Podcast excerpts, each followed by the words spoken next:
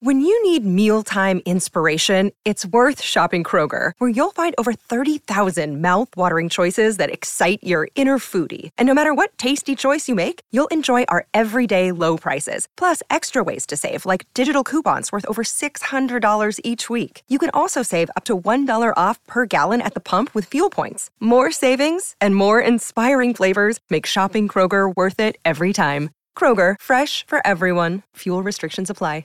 Another day is here, and you're ready for it. What to wear? Check. Breakfast, lunch, and dinner? Check. Planning for what's next and how to save for it? That's where Bank of America can help.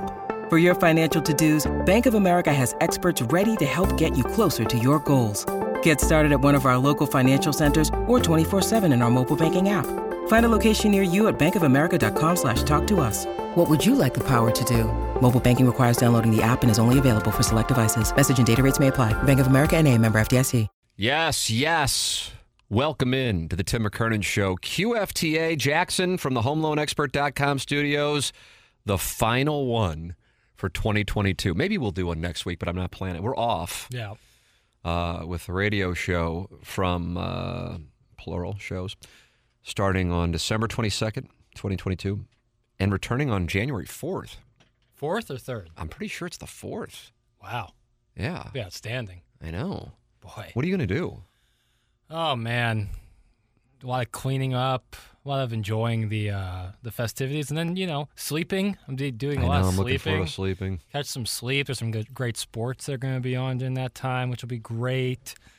Hanging out. I haven't got, I love a nice, Thursday night, go to get some food with some friends and then, grab a drink afterwards. That's a great Thursday night activity, and I don't usually do that because waking up early on Friday. Absolutely. Can be in a bad spot. But now, with being off, this Thursday I'll be at the Bragging Rights game, which will be incredible, and then get to be off the next day for damn near 2 weeks. How do you do? So maybe I'll do QFT just because I'll be kind of wanting to BS. I enjoy doing the program. It'll be nice to have the holiday break. I hope a lot of you get a chance to do that. Maybe you get a chance to travel, ideally to some warm weather, and I hope everybody engages in some kind of threesome or foursome. That is my holiday wish for everyone in 2022 and 2023. I think that's very important that you have threesomes and foursomes in 2022 and 2023. At least a handful. Minimum. Yeah. I think you're going to have one in Jamaica. We'll see. We'll see. I mean, I'm really looking forward to Jamaica for a multitude of reasons. Possible group sex is certainly at the top of the leaderboard, but just play golf. I haven't played golf in feels like forever. What if you engaged in group sex with a member of the show? Like one of us were there. No, I'm out. Wouldn't that be the worst? Yeah, how could you go to work? Any of my proclivities, which are many. So when I run for office, you can play this podcast. It's all there for you. It's always been strangers. You know what I mean? Right. And it'd be preferred. So weird if somebody I've known, we played basketball at St. Gabriel's together and now we're high-fiving. Yeah, I'm super not into that. Yeah, I don't need that. No, it's so I draw the line there. Yeah. As far as 20 people on top of each other, wonderful. But if I know you, it's a problem. Right. Is that odd? No, I think that's not. So you're pro 20 people in a group setting? 20 is a lot. And I haven't been 20. I don't know. I think 8 or 10 is my... 10? Yeah, that's even. I don't know. I was so... I mean, to each their own, but that's a... I don't know who I'm with there if you could see the friends of the feather who were there, you would have wanted to be there, trust me. What's the ratio? I think 6'4". 6'4"? 6'6" in the good way, although apparently the less popular way, based on what I've heard from producer Joe. So 6'4", the less popular way? Yeah. That's great. That's a great ratio. Oh, yeah. Fantastic. That's telling you. That's what it's all about. Was this in some sort of den? A bedroom? A bedroom couldn't handle that kind of tonnage. Living room. Okay. Las Vegas. Oh, wow. Yeah. Those deserts. I'm telling you, I ran like Ivy. Yeah. I ran like Ivy. I really did. You were lying. I'm the same fucking guy. This afternoon I'll be on the Polar Express with that Santa Claus who pops out of an abandoned building on the north side of downtown. Yeah. But I mean, 6 years ago, I was in Las Vegas probably 10 weeks of the year. Yeah. I don't know what happened, Jackson. Here's what I'm telling you. Seize your youth. Carpe diem. Yeah, you'll have to hit that damn soda shop, too, on that Polar Express thing. I don't feel bad. Oh, you've been on the Polar Express? I've been to the soda shop thing. The thing at Union Station? Uh-huh. Yeah. How do I not know about this? I've been to the thing a few times. Yeah, I mean, decent chicken tender, but more... Get you out of there. Oh, yeah. Now that you're... Okay, I do remember that. There's like the two restaurants there. There's the seafood place that's nice, and then the soda shop. Not saying it's not nice, but it's... Sounds like you're taking a shot. A little more casual. Cut them off the prospective sponsors list. Yeah, rats. And you pay like $18 for a sandwich there. I can't imagine the Polar Express is very cheap, and then you see Santa Claus... Anna Marie manages all the, might be surprised to hear. Yeah, aren't reserving the seat. She goes, hey, we got Polar Express tomorrow. And I go, oh, yeah, no, I knew. Oh, yeah, I knew. Right, but in reality, it was... It was literally in my phone as a reminder. All right, so here's what we got. It is most likely the final QFTA of the year. Hell, I don't know. I enjoy doing it, so I'm happy to do it. But I don't like bothering anybody I work with over weekends or holidays. Sure. Although I feel like I email you once a weekend. But it's understood there's not urgency. Right, emails. Almost any time. Right, the email is like, yeah. Like yesterday I was driving home from Kankakee. You sent me an email, and I was like... On the Sound Story schedule this week. Right. John Hewlett's doing one right now as we speak. I'll be doing one in about an hour and a half. Aren't you excited? Because we have to have a hard out. Ah, it's wonderful. Yeah, so. But I do love doing QFTA. All right. But yeah, I saw that Moon has one tomorrow. Yeah, can't wait to see what... I love working with Moon. Moon's one of my favorites because he's so... I see him all the time before the show. He's always bouncy. He is. He's very high energy. He's really funny. He's quick wit. Like, I really like talking with Moon. If you are interested in taking care of holiday shopping, go to mysoundstory.com, use the promo code GIFT, and whether you want to do a sound story yourself, you want to get one for your mom or your dad or both at the same time, or your grandmother or your grandfather or both at the same time, just go to mysoundstory.com. You don't even have to pick who you're going to have do the interview. You can get a gift certificate to give for Christmas. It is a perfect gift. mysoundstory.com, promo code GIFT is what you will use at mysoundstory.com. The Home Loan Expert is the sponsor of our studios. We've been doing the podcast now more than 5 years, and we thank Ryan Kelly for his support. Boy, Jackson, I'm telling you, I'm really looking at a house. Mm. And you have to kind of talk like some sort of you have to talk like swamp monster when you talk about it. Like, I know this sounds weird because a lot of people are saying no, but this is when I make my move. You're all folding. Well, then I'm going to get aggressive at the table. It's just what I got to do. Yeah. And that's when I'm doing business with Ryan Kelly. I'm not sure we're going to do it. The HomeLoanExpert.com, and you might go, well, the interest rates are so high. Well, that's fine. But here's what I'm going to do. I'm going to date the rate. Yeah, and then I'm going to marry the house. The HomeLoanExpert.com allows you to do that. You can lock in your interest rate, and when the rates drop, then you refinance with Ryan Kelly. The HomeLoanExpert.com. Once you get your home, get it insured with James Carlton of the Carlton State Farm Insurance Agency, 314-961-4800. Go online at carltoninsurance.net. James Carlton is my insurance agent. I would love for him to become your insurance agent because once that happens, you're going to email me and you're going to go, man, you weren't joking. There really is a huge difference. I am thrilled to see how many people have switched to James. And once you switch, you will experience that difference that I talk about. When you make the switch, they do all the paperwork for you. It's James Carlton of the Carlton State Farm Insurance Agency, 314-961-4800. Go online at carltoninsurance.net. If your insurance costs a leg and an arm, call James Carlton, State Farm. Jackson, I'm so happy for you. Number one, you get to work with me. But number two, you have learned from me. Yep. And you've learned how to become a Hall of Fame broadcaster at 24, but you've also learned not to make the mistake that I made, which is stopping the use of Propecia and not having a financial advisor. Yeah. Now you do, and it's Mark Hanna of Evergreen Wealth Strategies. Boy, howdy is it ever, Tim. I mean, I started working with Mark probably when I was maybe 23, right when I started, right? I think it was the summer of last year. God, you're so ahead of the game. Yeah, so like that, and just like getting in touch with him, and it's so much about like just the act of saving. You know, the dollar amount will grow as you continue on in life, or if things change and you want to start saving more and more, you can. But getting in that habit of saving money every month or every couple of weeks is so important. That's what Mark loves to stress about. Yeah. It's just one of the many lessons Mark has given me, on top of just like always being there. I think that's such great peace of mind, knowing that you have someone who's so intelligent and so willing to talk to you and so willing to help you ready to talk to you. You know, you may just make an appointment, and he's looking forward to talking to you. That's such great peace of mind. You know, once you get off the phone with Mark Hanna, you're going to be in a better place than when you were when you started the call. And that's the name of the game, in all honesty. That's all it means. So if you don't have anybody, if you're looking around saying, maybe I should, maybe I shouldn't, do it, and do it with Mark Hanna. 314-889-0503 or go online at evergreenstl.com.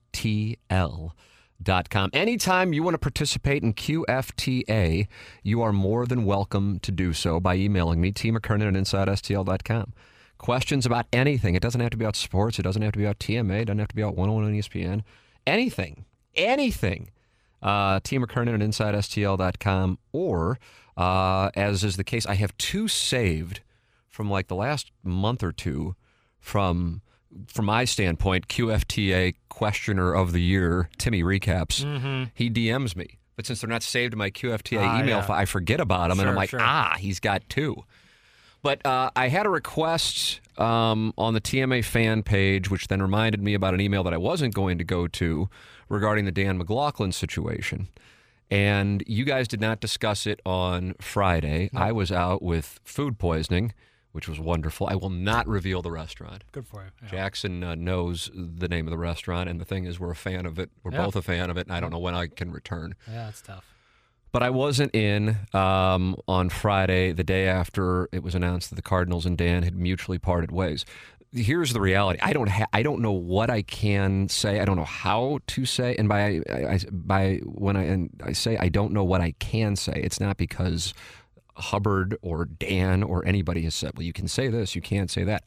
I don't know what I can say that probably hasn't been said before, but I will say that which is on my mind.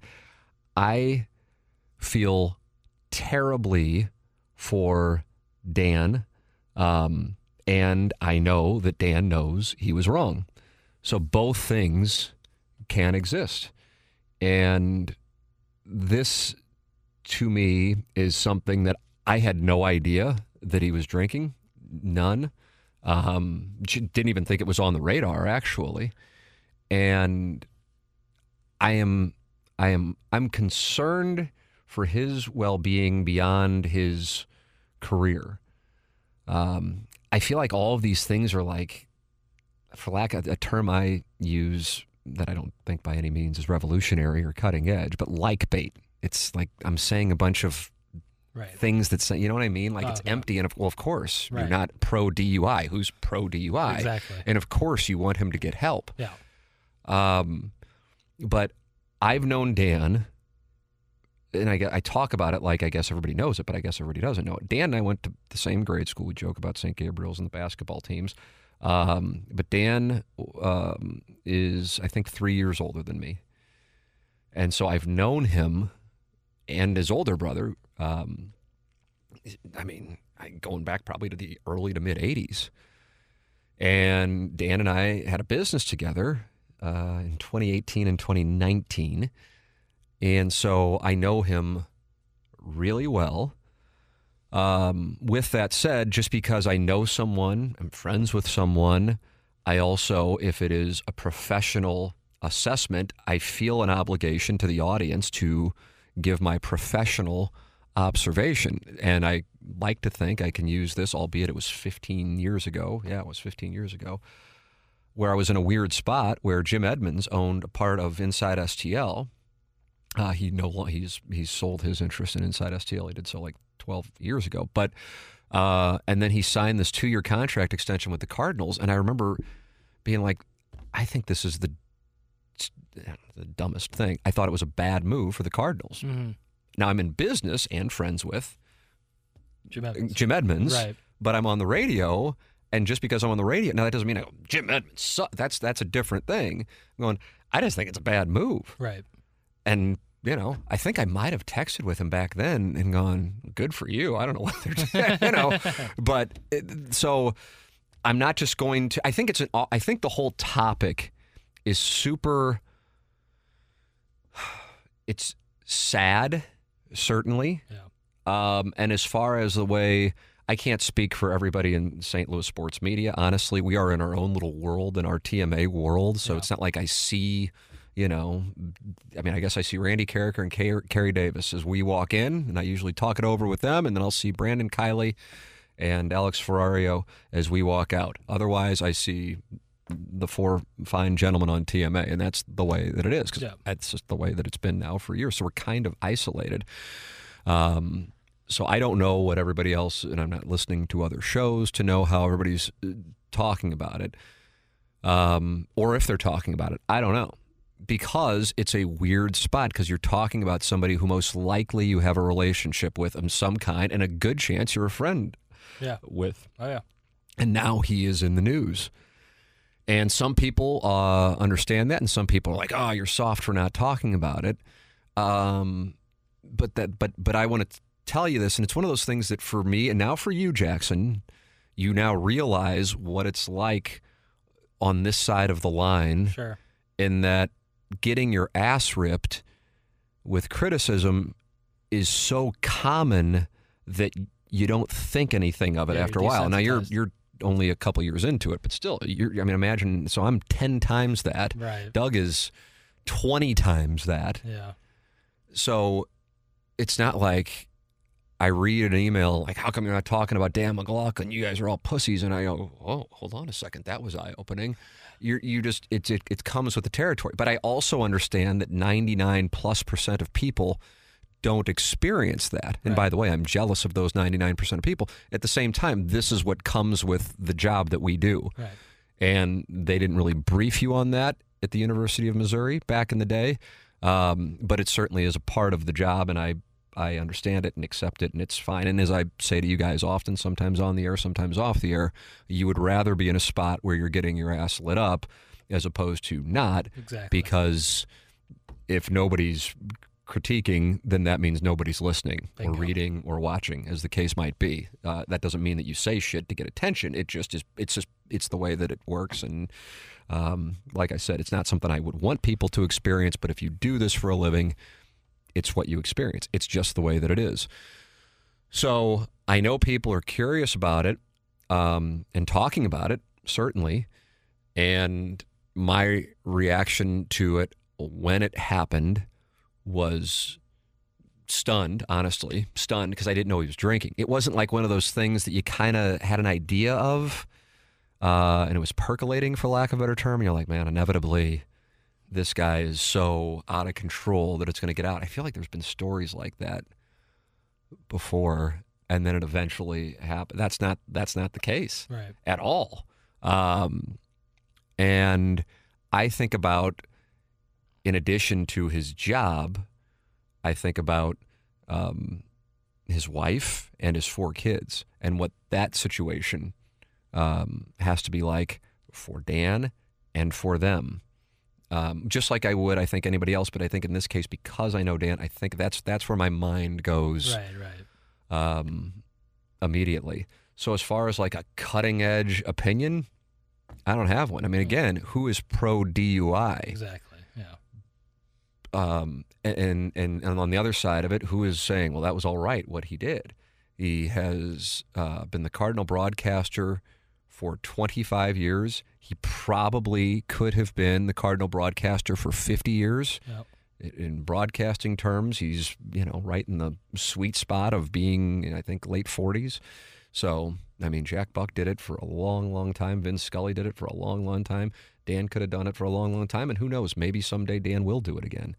But I really, like I think anybody listening to this, really hope that this can wind up being, as sad as it is right now, inspirational for a number of people who are battling what Dan has apparently been battling. And I don't know how long he's been battling it. One would automatically go, well, obviously he's been battling it for 12 years because this happened 12 years ago and then it happened again. I don't know. Maybe he wasn't drinking for, I have no idea because I didn't know he was drinking now. But I'm beyond sad for him and his family and the situation, but I am so hopeful that this winds up becoming an incredible story of a turnaround for him, and also his story then helps other people. And I think that is what his goal is to have happen. But that's it. I didn't want to talk about it on the radio. I wasn't in on Friday anyway, and it didn't even come up on the show today. And you guys said you didn't talk about it on Friday. And I get it. It's a tough spot. Right. I felt like the podcast was a better spot, because I'm not going to be, seeing text pop up like, fuck off, you're being a pussy or whatever, whatever it is. So, I can just talk to you, and how people can react however they want to react. And then this person on the TMA fan page said, I was asking if it's been talked about on TMA, and I happened to see it right when we were coming in here to do it. And I said, I've gotten emails about it, and I'll talk about it on QFTA. And so here it is. And I guess they're asking on who will take that job. The honest answer is I have absolutely no idea. Yeah, no clue. No clue. There is I'm not saying that this is the guy, but it just reminds me of this little anecdote. Let me make sure I got his name right, because it is, I wonder if we have the audio of this. It is unbelievable. Okay. I don't think you know this one, Jackson, but maybe you can recall. The Cardinals were playing a game, and a guy by the name of Aaron Goldsmith was on the call. Do you know who Aaron Goldsmith is? Okay. Mm-hmm. Aaron Goldsmith has been the play-by-play announcer for the Mariners going back, I don't know how many years, but he was calling a Cardinal game on either Fox or MLB Network, and we had him on TMA. This is years ago. We were at 920. I can still picture being in that studio in the Central West End. And he goes, Tim, I remember you meeting with me and telling me kind of the lay of the land of the broadcast. He was interning at KFNS. Oh, wow. How about that? Wow. I think in either 2006 or 2007. And I really do, because people did it for me coming up, still do it. Anytime either somebody who is a peer has somebody they know who is getting into broadcasting, or a young person reaches out to me and they're getting into broadcasting, and my conversation with them will most likely be not what they expect. I think they want me to listen or watch their stuff and then give feedback.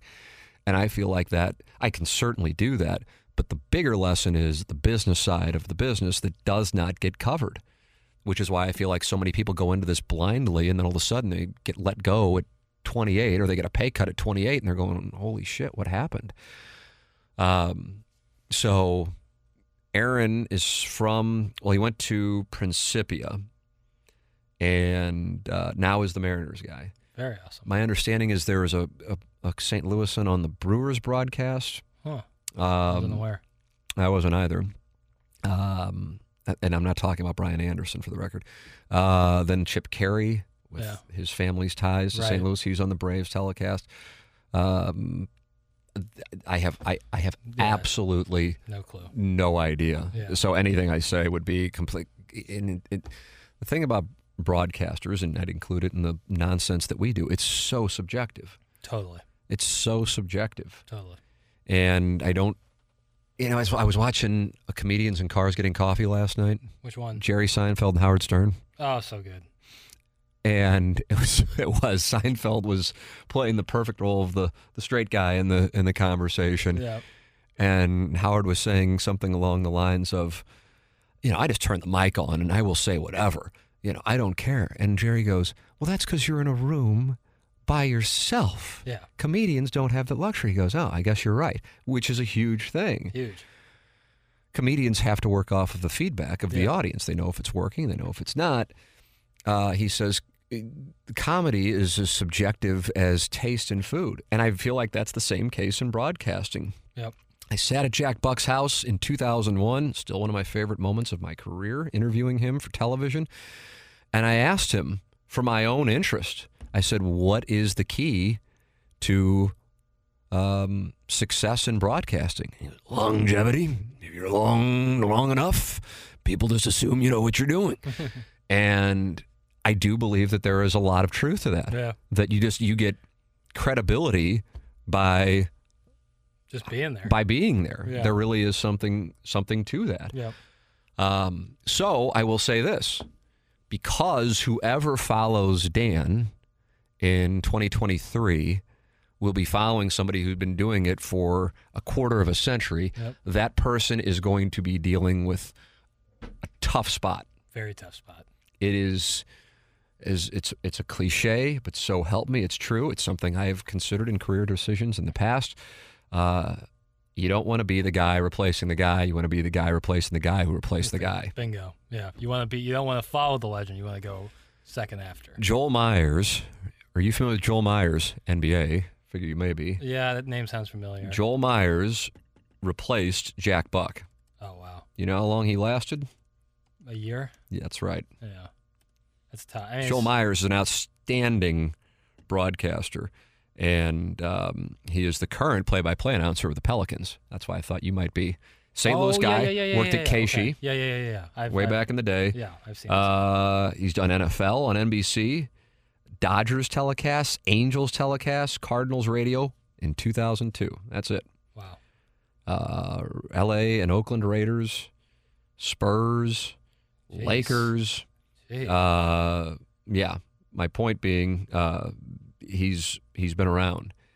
He was not well received here. That's crazy. Well, I mean, but you're following, like you said, you're following Jack Buck. Sure, it'll be a tougher seat to fill. That's what I'm saying. It's just it's a brutal spot. So with regards to it, I have no idea. Yeah. What I can tell you this. I'll tell you this on December 19th, 2023. Whoever gets it is going to be on the receiving end of a hell of a lot of criticism. I think that would happen in most markets. In St. Louis, I think it's going to be more intense because of the love of baseball and because I think this is a market that is more resistant to change than others that have major league sports teams. Yep. And so that is something that, in addition to the element of just Dan McLaughlin as a person, which has been, you know, I think for those of us who have a relationship with him, the focal point, that is what I... For whoever gets that job, it's going to be rough. Yeah, and but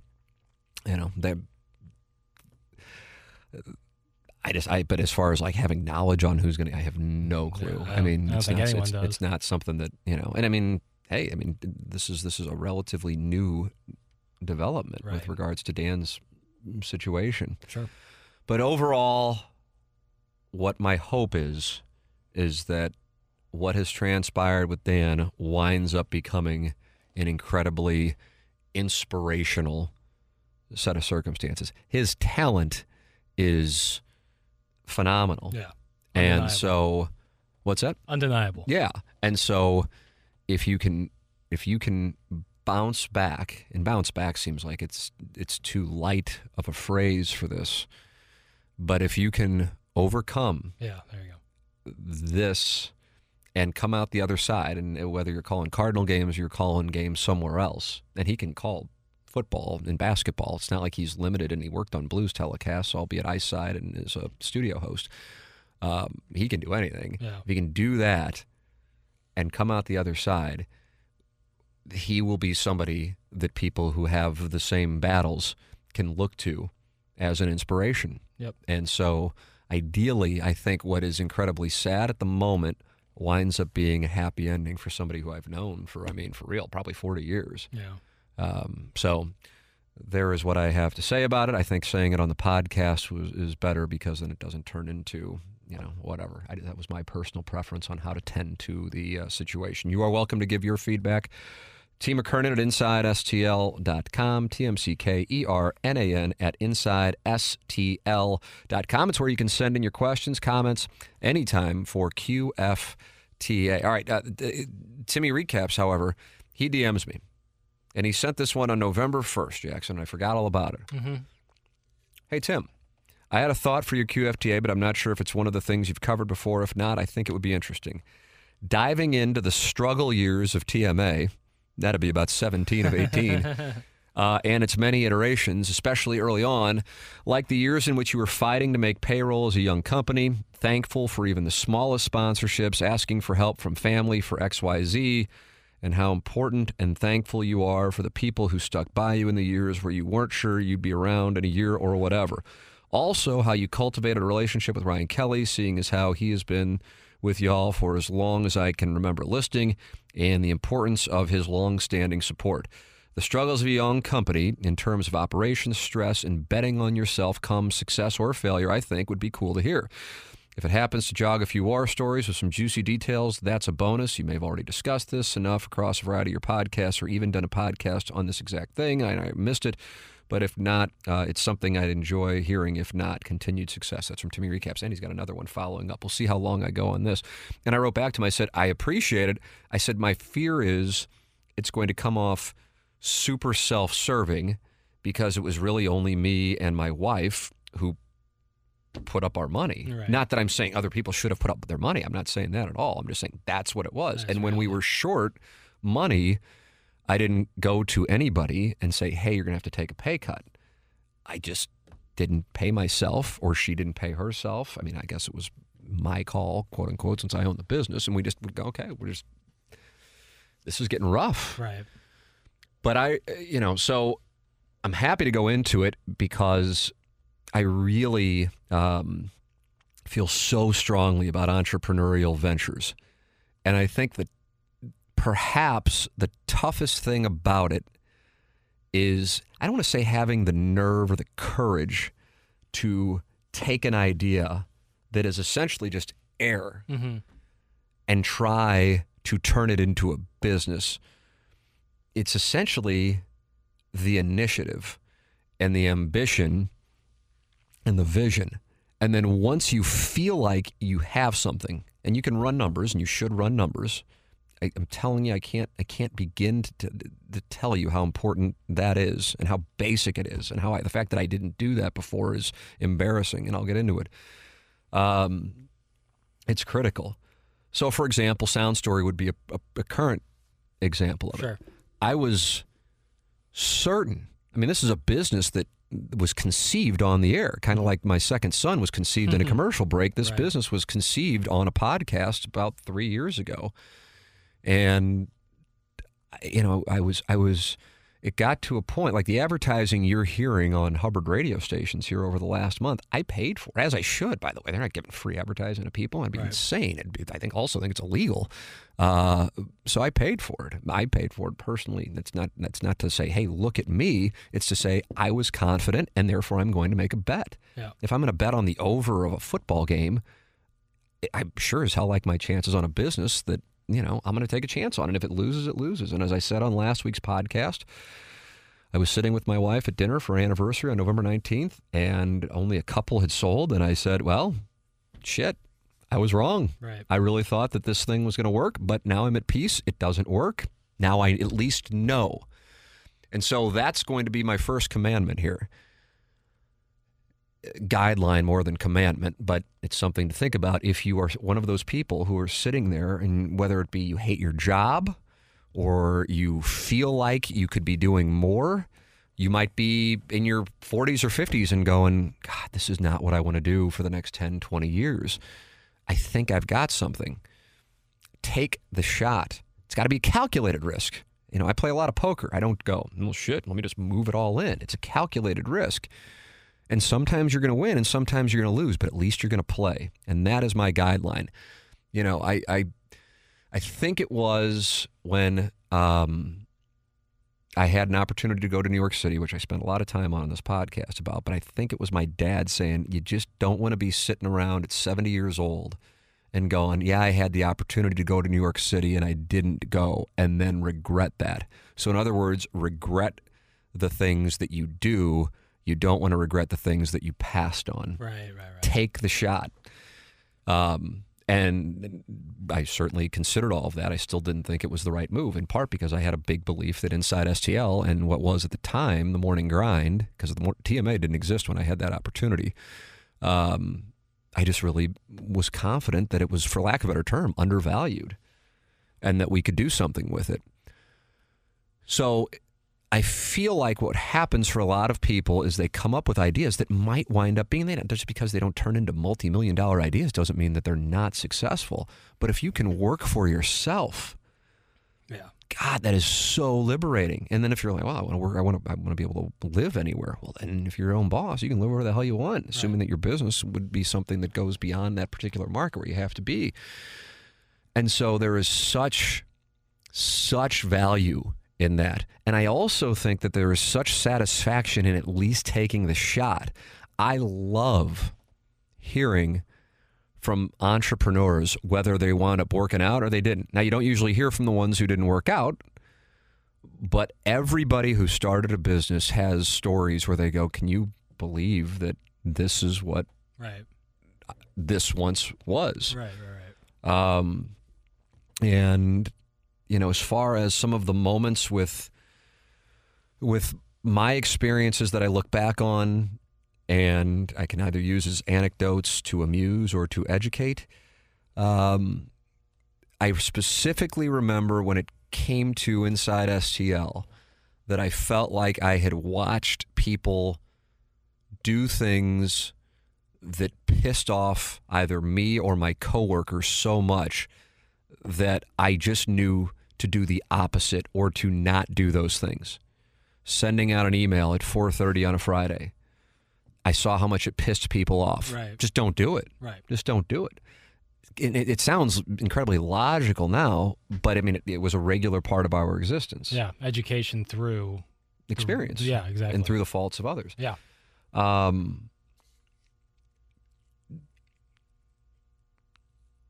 mean, I want to be more specific than treating people poorly. I think there's a great deal of value in transparency with numbers.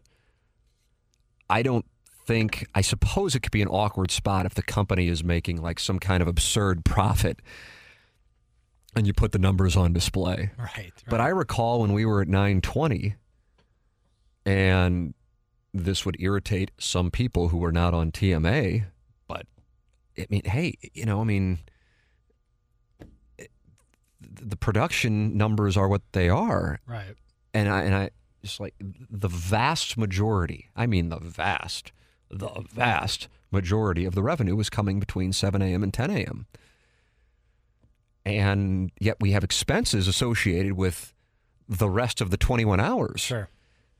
And this is a business. But because a lot of people who get into this business don't have business backgrounds, it would be taken personally when business decisions were made. And then oftentimes the people who are commenting on our business know nothing about our business. It's not their fault. I don't know about any other business other than this business. So I would, you know, if somebody were to tell me about their restaurant business, I couldn't tell you anything about it because I've never run a restaurant or have any, you know, clue how to operate a restaurant. But because people listen to the radio, they oftentimes think, oh, I can therefore, no, you have no idea. The business is the sales. That's what matters. And I think that's something that subconsciously has been communicated to TMA listeners. That's why the support the sponsors thing is so big. Because if you're on these random AM radio stations or now HD2 radio stations, you have a different sales business model than if you're, you know, take your pick of whatever radio station's got a huge audience with ratings. Yeah. So that was something that, you know, for example, if I could go back to 2013 with the Dan Marshall man and woman thing, I absolutely would leave again. I mean, that was a no-brainer. I don't think that was really like a wow, really impressive that you took that chance. I think anybody who was observing that knew that was going to go out of business. But what I would do if I could do it, and I don't know if it was an option at the time, but maybe I would have been a stronger negotiator then and made sure it was an option, is just say, hey, I'm going to cut you a check for 7 to 10. Oh, I don't want all 24 hours. Right. Because we lost money on the other 21 hours. Yeah. Now, people talked about how great the lineup was, but that doesn't make you money. If nobody wants to buy it, or if they do buy it and they don't get a return on investment, then they cancel their ad buy. But TMA has been performing, delivering return on investment for advertisers since 2004. So it's one of those things when I go out on a sales meeting, I'm just like, yeah, I mean, I almost want to give them like a money back guarantee. Like, it's going to work. You're going to go, holy shit, I can't believe how much this works. And then that's why you hear a lot of the same advertisers who are still on TMA, who were on, you know, years ago. I mean, Marco Bertarelli's been on since 2007. Ryan Kelly, as was mentioned here in his DM, Timmy Recaps DM, has been our title sponsor, I think, for a decade plus. Yeah, and inevitably, businesses change and people have to move off of sponsorships. There will come a time, I would imagine, that Ryan Kelly is not the title sponsor of our show. I don't know. Who knows? I would love it if he is forever. Yep. But things change, and you don't go, why aren't you sponsoring my show? Businesses change. Whether for whatever reason, people have to move on, you know, take your pick of whatever reason. But that is a reality of it. I've been talking forever. What do you have to say, Jackson? Well, what I would say to your point right there is there's no meter that, like, shows you how good a show is. There's no, like, oh, you gave this take, and that was great, and this is great. That, like, people say, like, oh, it's a great show. But the only metric that matters is how much money is bringing in from sponsorship. That's what keeps relative to the expenses that either my company incurred or, now our case, Hubbard incurs. Sure, exactly. It's all about return on investment. And I know to the percentage point decimal what the return on investment is for Hubbard on our show right now, because that's the metric. Yeah, that's the only metric that matters. And, you know, you can, because it's so subjective. Anything in this, when you're talking about entertainment, is all subjective. Movies, music, art is all subjective. Like, I don't like the superhero movies, but I know they perform. Exactly. I don't get mad that they exist. I just don't watch them. Right. You know. Right. So that's the only thing that matters in this. So if you don't like that, the reason that there's so many superhero movies or that some music is popular is because it delivers. It performs well, and that's really all that matters. It's a business, just like any other business. A restaurant is successful not because you think the wings taste great. It's because they are making money, and that's why they're staying in business. So. When it comes to that, like the it's a cause. It's a proverbial chicken and egg thing. If the restaurant performs and has good chicken wings, then people will come in. Right. You know what I mean? 100%. But then also that comes with, okay, we got to make sure we market the chicken wings, and we got to make sure that every time somebody comes in to get the chicken wings, even though they're popular, that they still get them within a reasonable amount of time, and that the service is first class. There's other factors. Sure, but I mean, it's a chicken and egg. Now, if the wings weren't any good, then people don't come in, and then you have to worry about the marketing and the service because now you got a problem with the food. So there's all of these pieces that make the thing work. What I think that I experienced, that if I could go back on and look at it like I'm doing right now, going back 10 years in particular, I was in a weird spot, even though I doubt they looked at me like it, with Joe Strauss, Brian Burwell, Bob Ramsey, Frank Cusimano. I'm trying to think who else was on the station that I view as, they're all,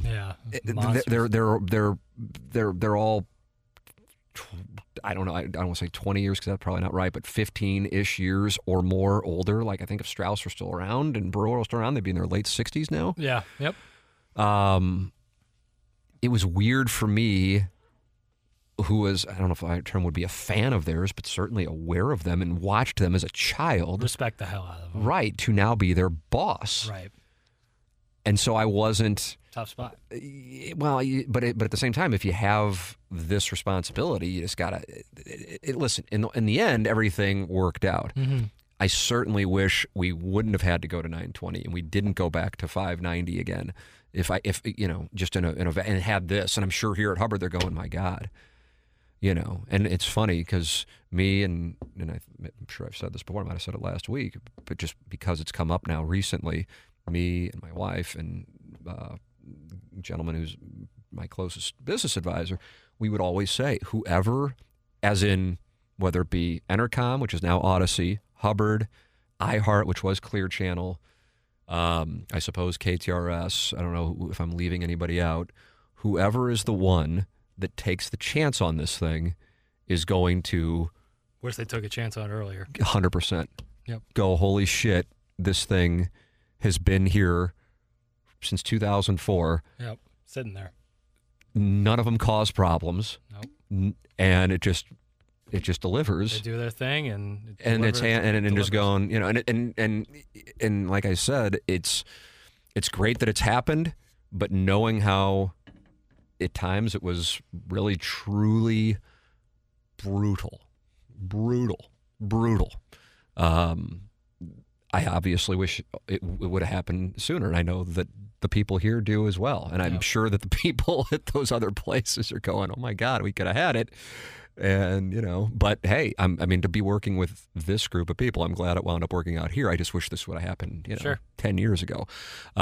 With all that said, some of the technology that makes it possible for us to do what we do now wasn't around 10 years ago. I mean, exactly. YouTube and podcasting may have been around, but it wasn't as easily accessible now. So with all that said, as it is now.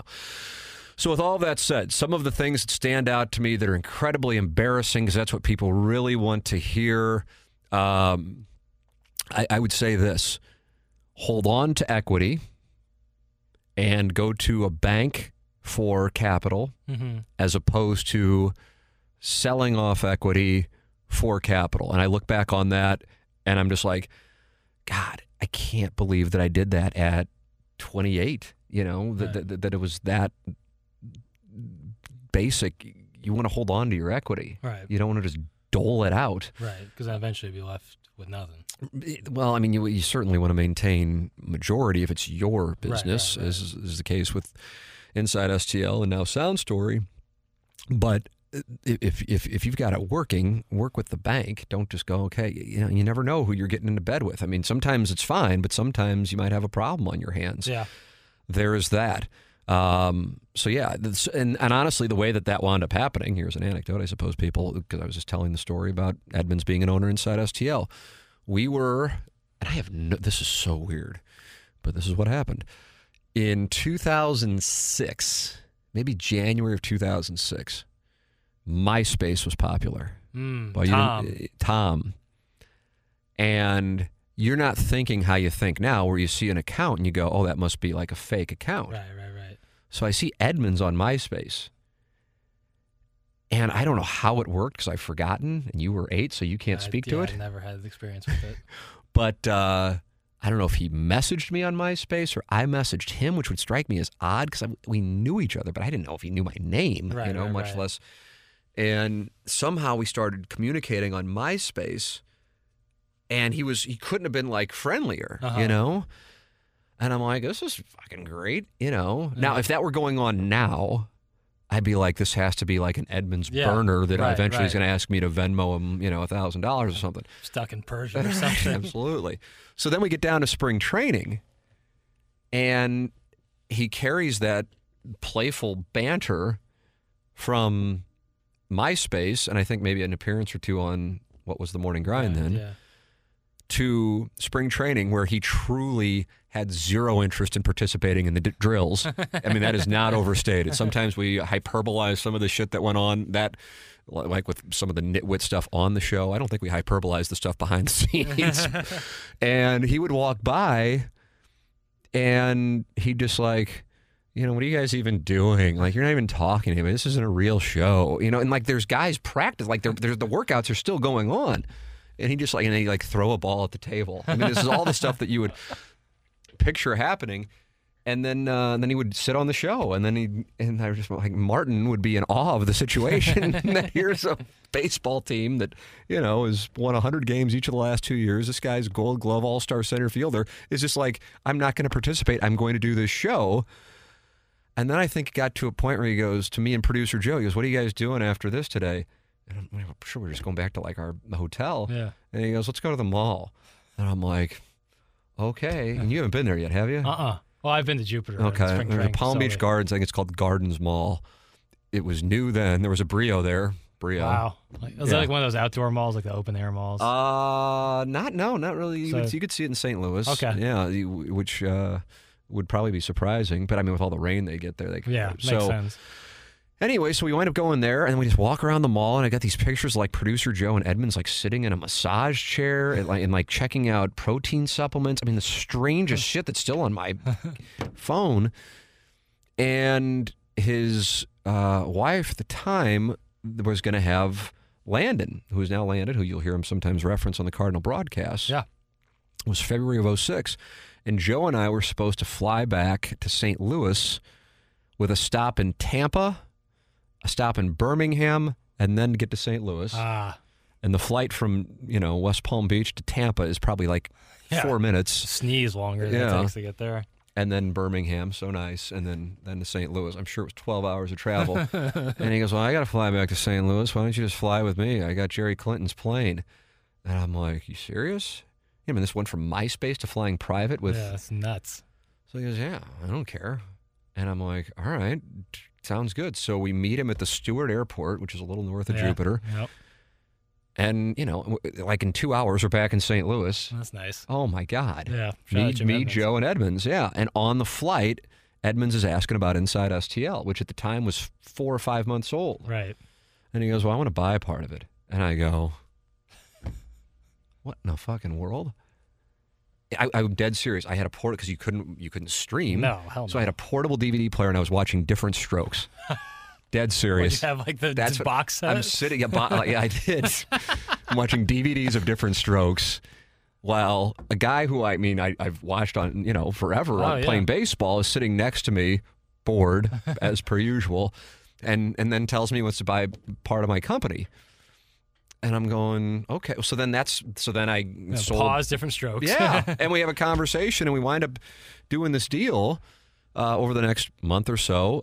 I sell other pieces to my friends. It's not like anybody's been a problem in the group. They're my friends. Right. But it just, I look back on it and I go, I should have just went to the bank. Yeah. Well, the Edmonds part was great, but my friends kind of like, well, what was it? Was it like almost like a loan of sorts that as opposed to like, because I didn't have a business plan. It's just something I stumbled into. I was killing a non-compete for a year from KMOV thinking I was going to get back into television. And so that is how InsideSTL.com, which is now more known as InsideSTL Enterprises, which owns the intellectual property of TMA and this podcast, was born out of boredom. Mm. There was no business model. And that was at the same time that Barstool was starting up. Yeah. Now, the difference at the moment that I really do with the benefit of, and I think about this now with Sound Story, which is why I don't just go, oh, it's good, it's producing. I'm like, okay, we've got an opportunity here. Let's do something with this opportunity. I'm like, I wasn't making crazy money, but a nice living doing radio. And I wasn't in a spot like Dave Portnoy was, where I had to stand outside of the subway handing out that print edition of Barstool. Right. The starving man is the more dangerous man. Absolutely. Hungry dog runs fast. And I'm telling you, the enemy oftentimes of greatness is comfort. Yeah. And I was comfortable. So I'm like, yeah, okay, I can make another kind of menial amount of money from InsideSTL. Okay, this is fun. I had no business plan. I regret not thinking bigger then. Not to say it would have turned into Barstool. I don't think that's my personality, and I wouldn't want to, you know, play that character in my 40s, you know.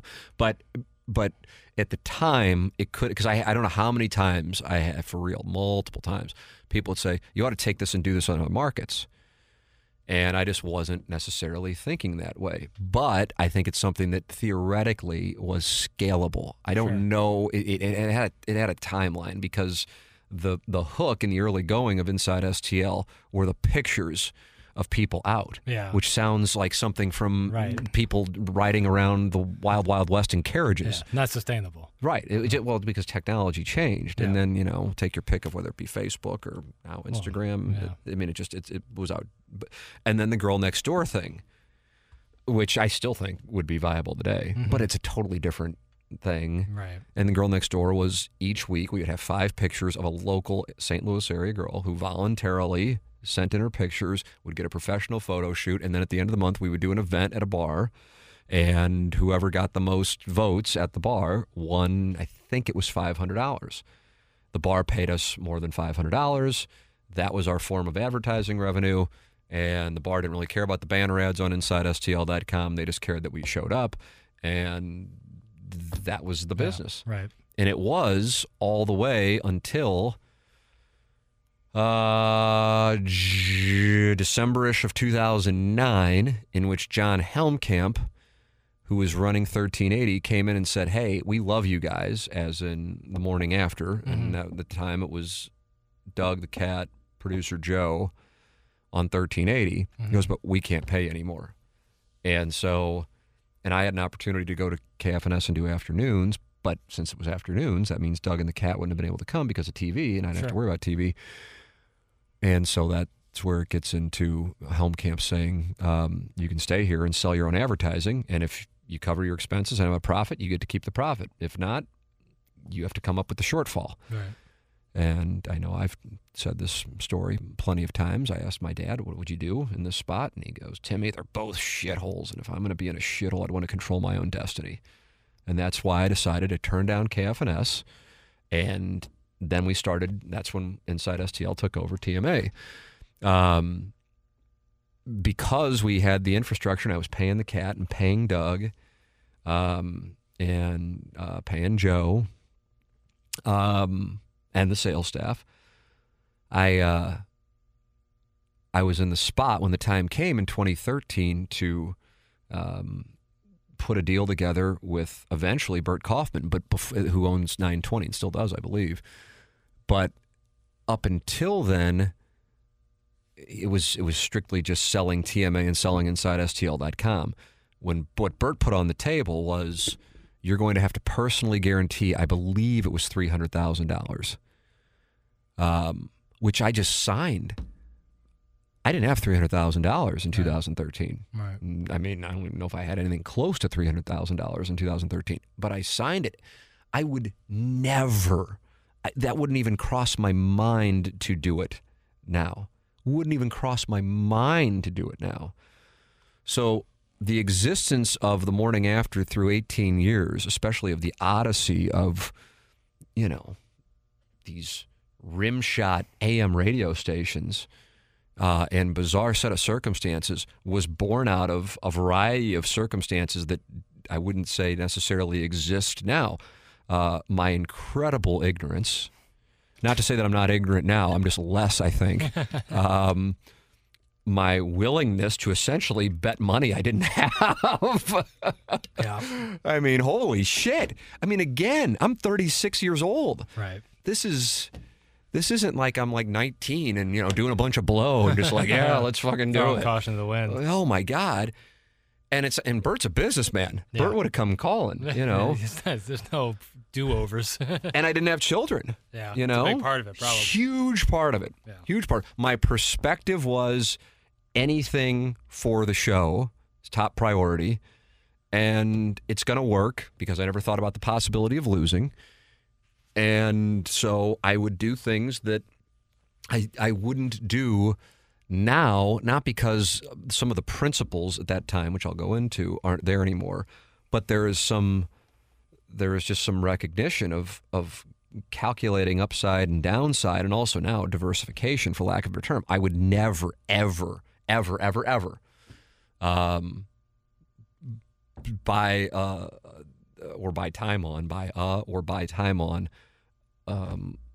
an AM sports talk station. Right. At this moment, it's just not where we are based on what my experience was then. And by that I mean now, if you have 2 or 3 TMA like shows, I'm not talking about the content, but as far as the return on investment, different conversation. Way different, yeah. But that's not necessarily at the moment the way the world is. Like, yeah, if the Rizzuto show were available, yeah, you know, that's a bit of a game changer. Sure. So with that said, that was ignorant, but that's how that radio station was born. And Bert, to his credit, just outplayed me, like, you know, just like out of boredom, like, no, it's got to be 24 hours or else there's not going to be any deal. Well, I'm sure if I would have said, okay, here's an overpay for 7 to 10. I would have gotten 7 to 10. Right.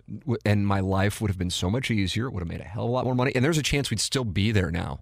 As weird as that sounds, because I wouldn't have had the nut of paying for the 24 hours for 5 days a week. We didn't have the weekends. Why would we want them? Good thing we didn't, because that would have been a waste of money too. Because we're not making money on the other 21 hours. Right. Or if we were, it was, I mean, not much. A 1% return on investment. So getting back to the straightforwardness that I still practice, I guess sometimes to my detriment, I don't know, but I always say I would rather know exactly where I am in the hand with somebody as opposed to somebody who's smiling, and then one day you walk in and then they pop you in the head. Right. Because if they're telling me what the situation is, I can do my best to try to fix the situation or improve it. So looking back on it, I think it would have been beneficial to let people know where things were, but then at the same time, I don't know what on-air people could have necessarily done about it. If anything, it would have freaked them out. Right. Like the cat and I had a conversation one time, and I said, you know, I don't know how we got on the topic, but I go, you know, you do realize that Anna Marie and I were at a point, my wife and I were at a point where we weren't paying ourselves because we couldn't. I mean, sure, I could take out money from the bank, but I'm the guarantor. Right. So if we default, you're robbing Peter to pay Paul. So it's not even an option. So I didn't go like everything's great, but I didn't want to ever go to people and either let them go, not because of cause, but because we had to lay people off or cut people's pay. Right. Because with what had been going on in our careers at these AM radio stations, you know, even if you're not a business person, that's the death rattle. Yeah. And so immediately there starts to be panic. So we just fucking worked our asses off until we got it right. And I suppose what got it right was me and Edmonds doing afternoon drive in addition to me doing mornings and running the radio station. But I did what I had to do. Was it stupid? I suppose so, but it allowed us to profit. And that is what then turned into eventually what we have here. It certainly was a, you know, scenic route. But I was straightforward with people when they would ask questions, and I would still do that now. And I think there's such value in that. It might not be the answer you want to hear, but it's the truth. And so that way you know. And I remember, and I still consider it one of my favorite compliments I've ever received, which was Brian Burwell saying, "You could have your hand in my back pocket on my wallet, and I would assume you're acting in my best interest." And I go, God, that just it's a wonderful sentiment. that means the world to me, because I know that that's true, and you work with me, quote unquote, for me, and that is how. That's how you, and I'm just like, that's what you want, that kind of relationship. That's what I want. I don't want to be hanging out. No disrespect. You don't want to hang out with me either. I mean, I'll hang out with you, right. But I mean, you're 24. Right. He at the time was probably 25 years old. It's not about hanging out. If you do, you do, and great. But I want people to know that if I say it, I mean it, and you can count on it, whether there's a contract or not. I can speak to that. God bless. I value that, and I think I value it probably because I didn't have it. And it goes back to, I saw these things happening, coming up, and I saw how much it pissed people off, and therefore I don't want to do that to people because I didn't like it being done to me, or I didn't like it being done to the guys I was working with or around. So that stands out to me. But if you are going to, and maybe this, I'm sure I'm speaking to some people right now in a big way, sit there and go, God, I really feel like I could do this. And I'm not talking about getting into radio.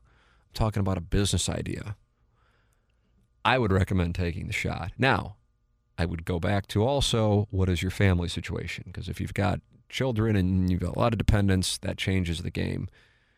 But I say this often on the radio and on the podcast, I am just as close to 26 as I am to 66. Mm-hmm. 26 doesn't feel that long ago. 66 seems like that's might not even make it, to 66. Right. And you go, holy shit, this time passes. You're just not guaranteed time. Right, exactly. And therefore, you're also not guaranteed opportunity. Mm-hmm. And that is why one of the biggest steps to being successful in business is taking the chance. It's the first step that may be the most difficult. Yeah. And I had a friend of mine who has his own business. It's not like it's some huge business, but I remember him saying, starting a small business is like launching a satellite into orbit. To get it up there takes a lot of force and a lot of organization to get it launched. But ideally, you get it up there, and then it's just orbiting, Yeah. And so I am, unfortunately, or fortunately, Kevin Demoff tribute, programmed to always be looking for more, as I know I spent some time on in last week's. And when I look back on it, it's probably gotten me into some things that I wasted a lot of time on, but I don't know if I would have it any other way, actually, because I don't know if I... You are where you are right now because of the sum of all the experiences. Yeah, I think so. And you can't be successful without the bad stuff, and you can't be happy without the bad stuff, and you can't be sad without the good stuff. It's all, everything. You either take it as a lesson and learn from it, or you take it as an example of things not to do later. 100%. So it's even the bad times are as valuable, or in some cases more valuable than the great times. Yeah. And there's so many lessons in those things that you don't think about while you're going through them. But I mean, it's not like I was like, oh, I'm enjoying watching these guys treat my coworkers or myself like shit. Right. But because I saw the things that they did that pissed people off, I knew not to do those things. It's just like now, I mean, there's not a circumstance. Like now, I'm like, okay, all I wanted to do with you over the weekend was like, okay, make sure I'm on the right page on what's the Sound Story schedule. What do I have? What does John Hewlett, Randy Carricker, Riz, and all that stuff? Hey, Jackson, whenever you get a chance, send me, you know. But what we used to get at 4:30 were these 1,000-word emails essentially motherfucking us. Yeah. And you're just going, like, what lack of self-awareness do you have? Do you think that that's going to go over well? Or unless you're trying to tilt people. Right. You know? I don't know. I just know it didn't work. Sunday follow-up. Oh, my God. Any word on this? Yeah. Brutal. It's just not the way that you treat people. And I also know how much I hate it if somebody told me something and then it didn't happen. I want people to know that if I say it, it's going to happen. Right. And then I'm just going to have to eat shit. It's a bad deal, it's a bad deal. I've made some bad deals. I'm just discussing one within the last 90 minutes about a bad deal I made. But I said it, and I got to keep my word, and that's just the way that it is. And I don't think it's necessarily admirable, per se. I'm sure plenty of business people go, you're just a dumb fuck. You're a mark, you know, for thinking that way. But that's what I've done. And so therefore things like, and Strauss used to say similar things, that you just knew that if I said it, you could count on it. I also just think, transparency, in addition to being straightforward, has great value. Now, again, if you've got a business and it's got some, 250% profit margin, that might not be a great thing to say to the employees, hey, take a look at this. Yeah. But if you want to explain, okay, here is why we're in the situation we're in. It costs whatever, $100,000 a month to run this radio station. We're billing $70,000.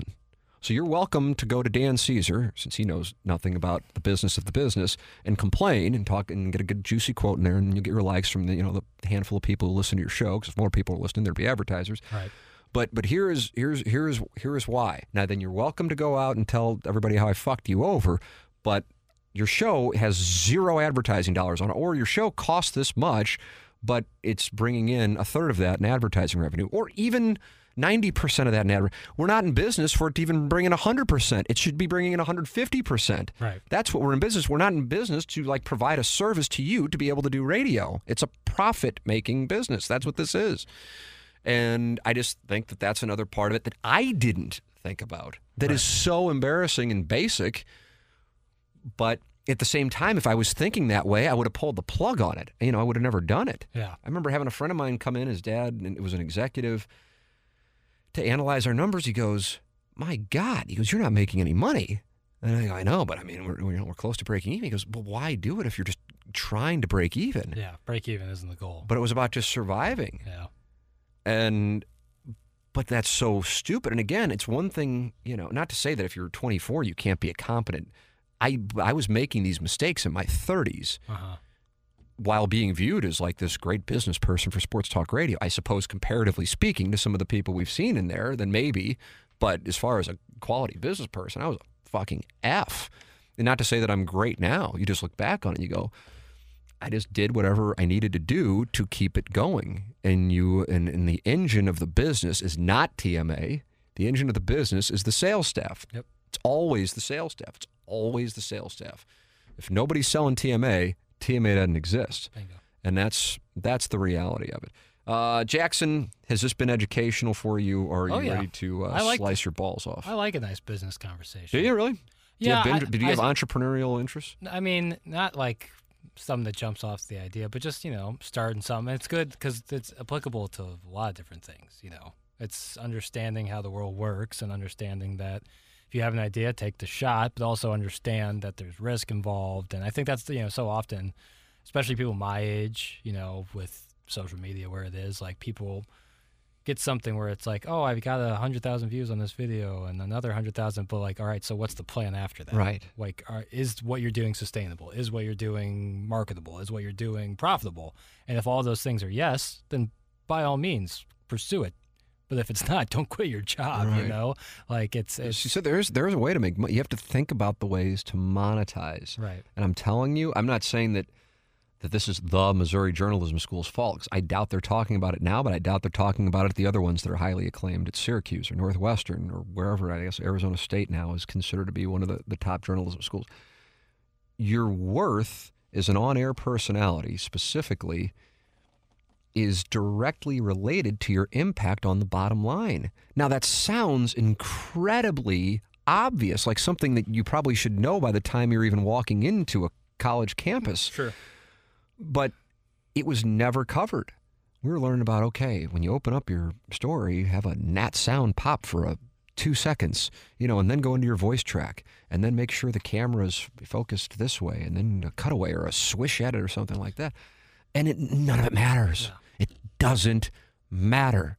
But the thing is, most of the people who get into this business are not people who are interested in business. And that is why, just like hostages, they just get popped as they go. Some of them never get a job in the first place in their early 20s, or as time goes on in their late 20s or 30s, it's just, what the fuck? Why did I get fired? Because you're replaceable. Right. And not only you're replaceable for 25% less than what we were paying you. Right. You make no impact to our bottom line. God, that's what that. And then so when I talked about Aaron Goldsmith, not to say he's, but a guy I had a conversation with, and you know, my God, I'm having that conversation with him in 2006 or 2007. I surely know what the hell I'm talking about, but I know what the business of the business, and what I was telling him, I'm sure, was this is so tough to become. Joe Buck is a Joe Buck, Jim Nance, Bob Costas, Al Michaels. There are 4 of those guys. Yep. There are, I would imagine, tens of thousands over the last 50 years who wanted that.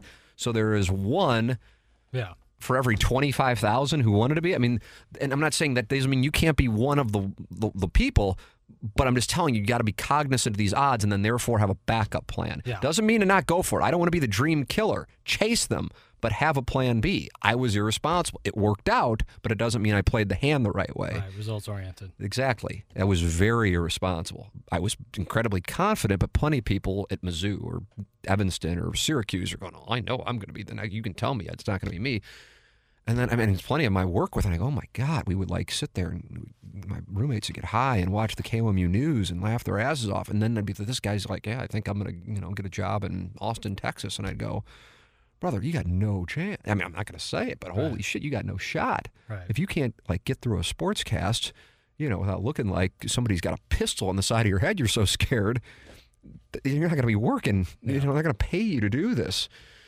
So I advocate taking the shot, and I advocate taking the first step, which I know is so difficult to do.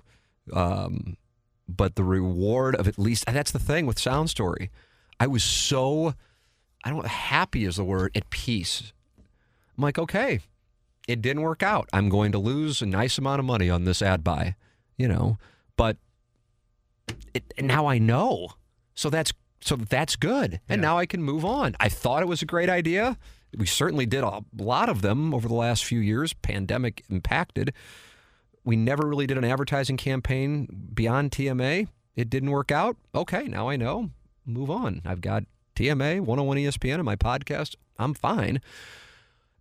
I'm at peace because I took the chance. You don't want to be lying in bed in your 40s, in your 50s, in your 60s, in your 70s going, God, what if? To me, that's the nightmare. The nightmare is not taking the shot. Yeah. So that's where I'm coming from on it. And if you do get in a position, be honest with people, treat people like you want to be treated, which is, at this point, I almost feel like it's the golden rule has been abused, as, and now it's used in commercials for, like, Courtyard by Marriott. But it really does hold up. You know, if you're working for somebody, you want to be treated the same way. Okay, well then when people are working for you, you treat them that way that you would want to be treated. All right, he has a next question. This one came last Wednesday. Sorry for the late message, but PLTD, today's show, and heard you mention the podcast about horror stories from your career in broadcasting, and it made me think, has station management from wherever you were working at the time ever brought to you concern for reading the perverted and sexual innuendo texts or emails that come into the show? I have no idea when you started getting texts or emails, but was that ever a conversation like, Tim, You can't be reading that kind of stuff on air. Might be an obvious answer to you, so sorry if it's a ridiculous question.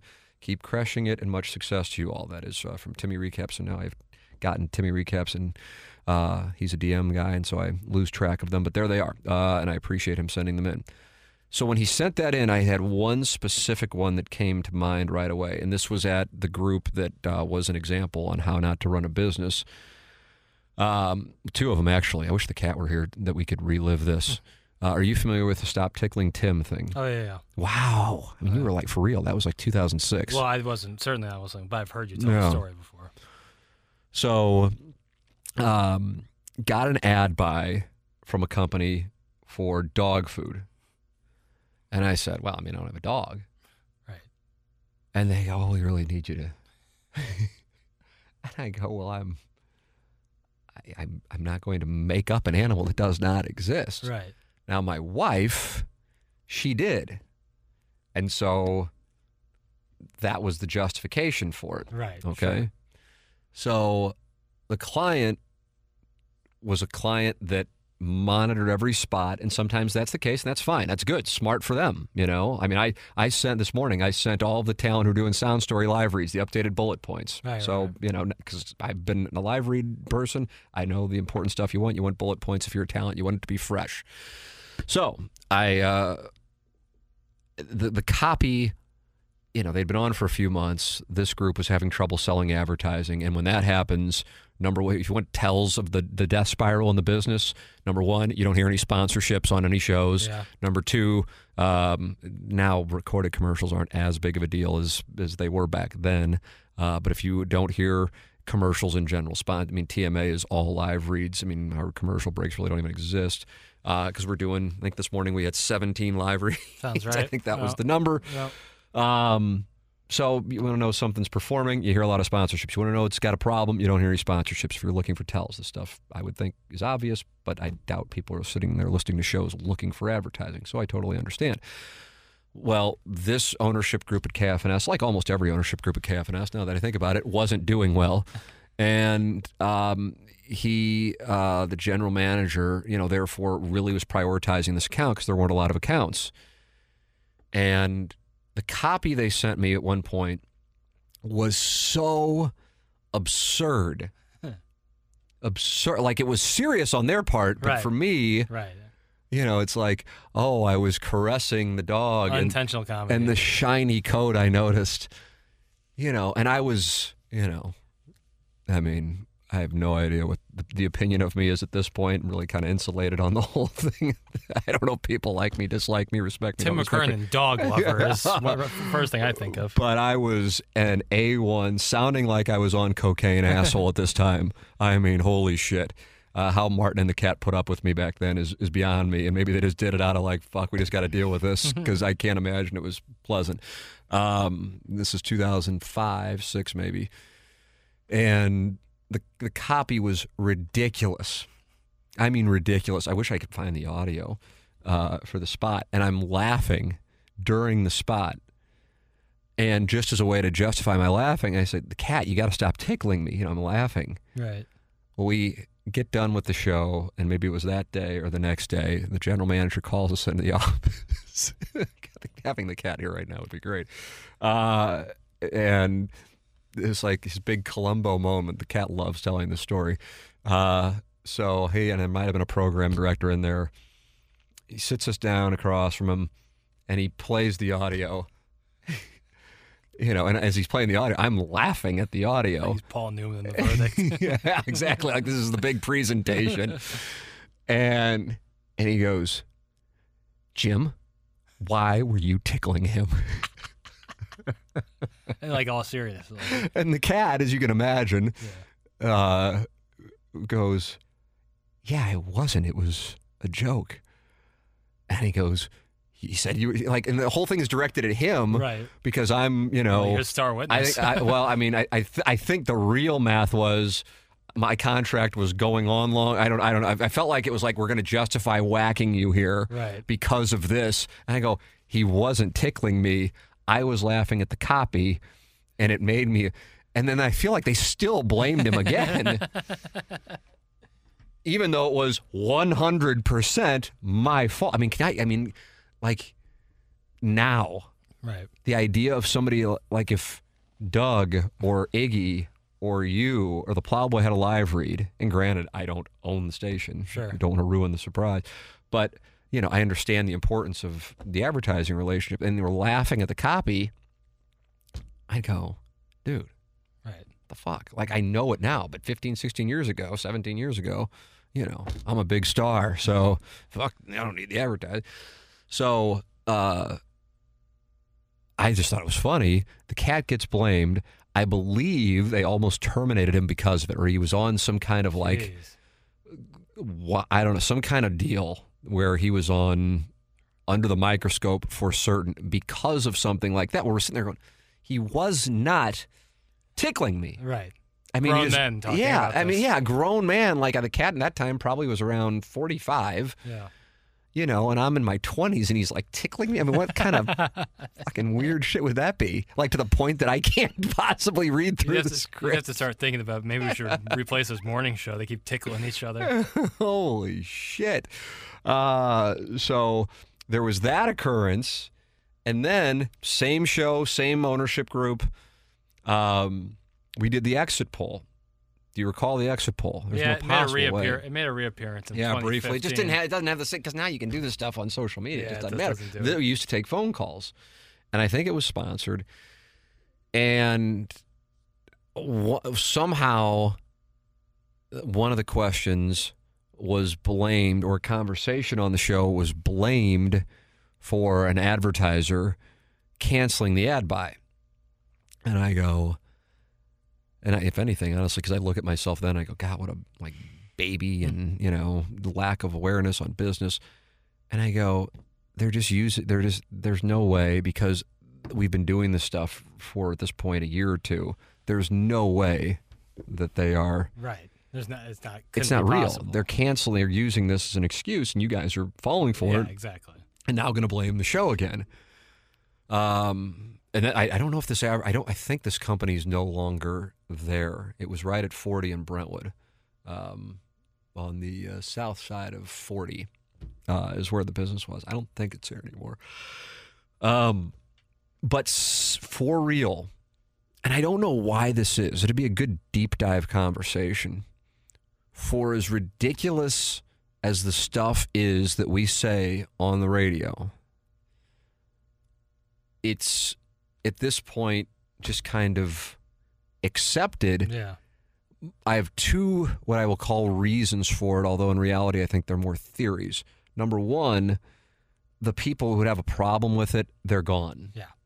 I'm not talking, although I'm sure some of them have passed on, but they're just not listening. Right. When we first started, they were, oh my God, where's my interview with Bob Nightingale? You know? But they're gone. Yeah. Great. Fuck off. I didn't want you anyway. You don't understand. Yeah. I don't want you. I don't care if you like it. It's not for you. Yeah. Just like the shows that do that kind of thing shouldn't care what the nice thing is now there's enough that you don't have those people. Exactly. Yeah. So good. I'm not going to change for you. Fuck off. So that's wonderful. And then secondly, I think that maybe there's three. Secondly, at this point now, we've been doing it so long that I think people realize, yeah, we kind of can't get them. Yeah. You know, it just doesn't matter. But then third, and perhaps most importantly, I think people can tell that it's done in good nature. Right. Like, it isn't mean. Sure. People who don't willingly get into the pasture to play in the reindeer games are not mean-spiritedly sniped. Yeah, exactly. See what I'm saying? Yeah. It's a different tone. Not to say, I don't even know if there is a show in St. Louis that would be considered mean. I don't know. Yeah, I can't imagine. It certainly wouldn't be up and down. Not in this place. This hallway, because I know the people working here. But it might not exist. But maybe it does. I have no clue. Point being, it's good-natured. We're not just like calling people out just to call them. We're making fun of ourselves, and it's like a roast. It's just a ball busting festival. Yeah, ball busting. And it's not coming from a mean place, at least from the five people on the show and for the vast majority of the texters. Certainly occasional exceptions. I think sometimes with those exceptions, it's people who just don't know how to do it. Yeah. So I don't necessarily think they're mean. I think they're making a joke, but it's they just don't have the they're the fine hand, so to speak, the chops to deliver it. Yeah, and I think it's also so organic that, like, because if we were like planning and like couldn't do it, right. Wouldn't work, right? Wouldn't work. It would. It just it isn't. I'm not to say that that's wrong. Like as I've often said, Rizzuto and Patrico and Moon and King Scott, they get here at 3:00. Yeah.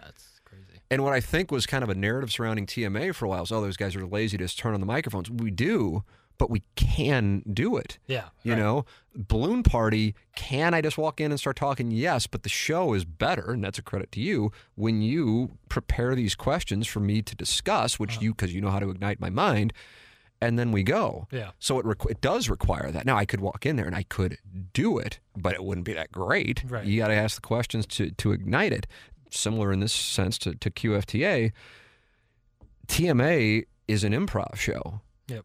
But there had been this dogma regarding prep, and that's where I would break off with Jason Barrett, for example.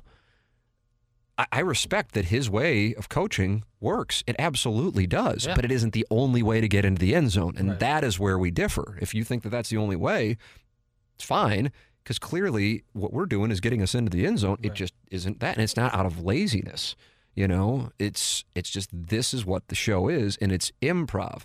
It's organic. Yeah. And therefore it is authentic. Yeah. And I think that really resonates more so perhaps with younger people. Yep. You know, I'll see people texting in to 101, and they'll be like, man, you are so self-deprecating.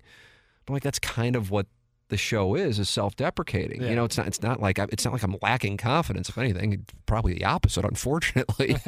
But it's a case of that's just how we bullshit with each other. Yeah. So rip us. That's the fun of the show. It's not like, hold on a second, you just set up short. Hold on a second. Jackson, no, we got to stop this conversation. This guy who I don't know just texted in from his burner saying that I am short. Yeah. And I got to stop. I mean, fucking care. It's part of the deal. Exactly. You don't want to get burned, then don't play the game. Right. So I think that is why at this point it's like, okay, and we have it, and not many. There's one, it's a prominent one in St. Louis too. Because the sales staff's like, oh my God, we didn't know that we were getting if they weren't familiar, if you're not listening to AM radio, how would they know about it? We had right. no idea. Right. You know, we knew that it was popular, but we had no idea. And this client, we keep trying to get them on, but they just won't go on because of what they view as the contents in a program. I'm like, okay, God bless them. I personally think that is, for lack of a better term, dumb. Yeah. If you want to grow your business. But if you find us to be morally reprehensible and advertising on our show to be against your business's morals, then God bless. It's totally cool. You're not trying to get us taken off the air. You're just not going to advertise on it. I could not respect that anymore. Yeah, live and let live. Couldn't respect it anymore. So totally cool. But as far as somebody trying to legitimately, from a good faith spot, not using a burner account, because we've dealt with that a few times this year, get us taken out or an advertiser, it's been a long time. I think at this point, though, because it's so... you're not just scrolling through HD2 stations. You have to want to listen exactly. to us. You know what I mean? You either have to click on our YouTube live feed, you have to go to TMSDL.com, or you have to flip on HD2 radio to find and get it to us. So if you're listening to it, it's because you sought it out. Right. You hit seek on the radio and find us. And so I cannot tell you, and I'm speaking actually specifically to you when I say how much better that is. And I guess you get to experience both sides because you get to walk into 101 ESPN and experience a total different life. Way different, yeah. Yeah. But by the way, as I've said a couple times, I'm not boy, these 101 ESPN people, they just don't get it. They expect and have since 2009 a certain kind of show. Mm-hmm. I'm the one who's out of the lane. Right. Yeah. When I come in there and I start doing my thing now, I guess at this point it's worked out. Yeah. But why would... I wouldn't hold on, now that I'm on 101, Randy, I need you to start talking about, jerking somebody off at behind a dumpster. Yeah. I mean, you do what you do, and you've done it successfully since the 1980s. You do your thing, and God bless. And I think that's a thing that is now different than even 10 years ago, but certainly 20 and 30 years ago, where you did have #radio wars, because if you didn't listen live, There was you couldn't listen any other time. Right. And so now there's just no need. Right. So listen to our show and listen to KMOX. It just doesn't impact it. And on top of it, since we're not, TMA isn't dealing with the radio ratings. It really doesn't matter. I mean, they see our numbers on the podcast and on the advertising, and when it gets down to it, that's all that really matters. So the radio wars thing, I don't know. Like if we were doing this in the 1980s, I don't know if it would be a different mindset. Right. I don't know. But I mean, it's like I've seen Stern interview Colbert, Fallon, and Kimmel. Yeah. And he'll go, "How do you not hate Stephen Colbert, Jimmy Fallon?" He'll be talking to Kimmel, and he'll just be like, "Yeah, we're friends. And if you want to watch their show, you can go on YouTube, or you want to watch them live, you can watch my show on YouTube. That doesn't matter." He goes, "But I always used to want to kill whoever was up against. I had to be, number one in every market I was in, or else I couldn't sleep, because it's just so unhealthy that I look back on it." So it's just one of those. It just doesn't matter. Yeah. Now, if we have no advertising, right, then it matters. Yeah. But it doesn't matter. Right. You do a good Howard, by the way. Is that a good one? I listen to it all the time. I was listening to him interview Lizzo yesterday. I don't really like that Lizzo. Really? I don't really like that. After that interview with her, I watched her on Letterman. Letterman did a new My Next Guest Is, by the way. And you know who it was with? Zelensky. Yes. Yeah, like a special It was all subtitles, and they're in a subway. I don't think that's coincidence, unfortunately, considering the circumstances. Yeah. Had to be there. And I bailed on it like 10 minutes in. I saw it, clicked on. I'm like, oh, great, there's a new season. I'm like, oh, it's just with Zelensky. It's just a special one. I'm not going to. Respect to both Letterman and Zelensky for doing it. But not necessarily something I wanted to. No. Because when I'm watching stuff, I'm pure entertainment. Right, baby. But I get it at this point for Dave. He's got, who knows, hundreds of millions of dollars, and he's in his mid-70s or late 70s even maybe. I wonder how old he is. I'm going to throw an action on 76. I agree with you, which makes it no fun. 75. He'll be 76 in April. Yeah. He looks good. It's the long beard. I loved his one with KD. I thought the one with KD was one of the more eye-opening ones for athletes. I just usually love those conversations. And I have a great deal of respect for Lizzo's talent. I remember hearing her on, serious, on a top 20 countdown thing, going, God, oh, this is the girl with the, what was that song, Juicy or something like that, the one that broke out. There was the one, what's it called? I don't know. Either way, whatever her first hit was, and she was on. I'm just like, oh my God, what personality on her. Yeah. Incredible personality and big talent. Time. Yeah. Don't get me wrong. Yeah, maybe I'll listen to it. Fuck, I don't know. It was just especially her background in band, Yeah, she's always playing that flute. Yeah, being a large African-American from Houston, always being counted out from band people, but she was an incredible flute player. And how that translated to music. And it kind of to what you were saying about us being good, in our situation. She was like, I can go tour, I can pretty much sell out shows or have my core audience there, and if I keep putting out good music, I can do this forever. And that's great peace of mind, and it gave me the confidence to take that next step into becoming a international pop star. I bet it's a great interview. I got to listen to it. I enjoyed it. Yeah. But anytime you're getting Howard sitting there with somebody, I know, you're going to like the person more than probably when they came in, I know, for the most part. That's the truth. Because he's so good at relating. It feels like he's really prepared for this, when in all honesty, he's just naturally so good at it. He's naturally inquisitive, naturally curious, and that's what makes it so good. All right, fine, Jackson. I'm going to listen. I'm listening to Matthew McConaughey's book right now, and so far it's not doing it for me. McConaughey, I think, is one of, and probably underrated in a sense, of one of the better actors of our generation. When you look at all of his roles, he's just kind of a self-help guy in a sense. I'm waiting for. Have you read it? Yeah. Okay. Is it good? It gets better. I thought you were a fan. Okay. It gets better. Right now, he spent 10 minutes talking about building this fucking treehouse. I just find him fascinating. I find his. I certainly do, but I don't need the 10 minutes on the treehouse. Or the treehouse. It gets better. It's not. House. Can I do the whistle of the treehouse? I didn't listen. Right there, treehouse. I read it. I didn't do the audiobook, so I might have a different consumption. And my pop was out there in the treehouse. I had the treehouse. That movie came out, or that book came out right after, similar time when the movie Mud. No, he was just talking about that. Yeah, and that movie was fascinating to me, and he was always like, that's the one my dad would have loved the most, and I that's where it's going. I'm not bailing on it. Yeah. The Matthew Perry book, I loved the first half. Mm-hmm. Second half, eh. Maitland Ward book, I think if she would have written it more like the Matthew Perry book, which was more just like statement of things that happened, as opposed to, and she reached for water and looked at me with her eyes as she drank the ice cube. I'm just like, this is like, you're writing like erotica. Penthouse letters. There's no, I've had millions of meetings. I have no idea what motherfuckers did with their ice cubes. None. I can remember some of the meetings if they were important, but I don't know people. It's like it was written, yeah, like erotica. Are you all nonfiction? 100%. Okay.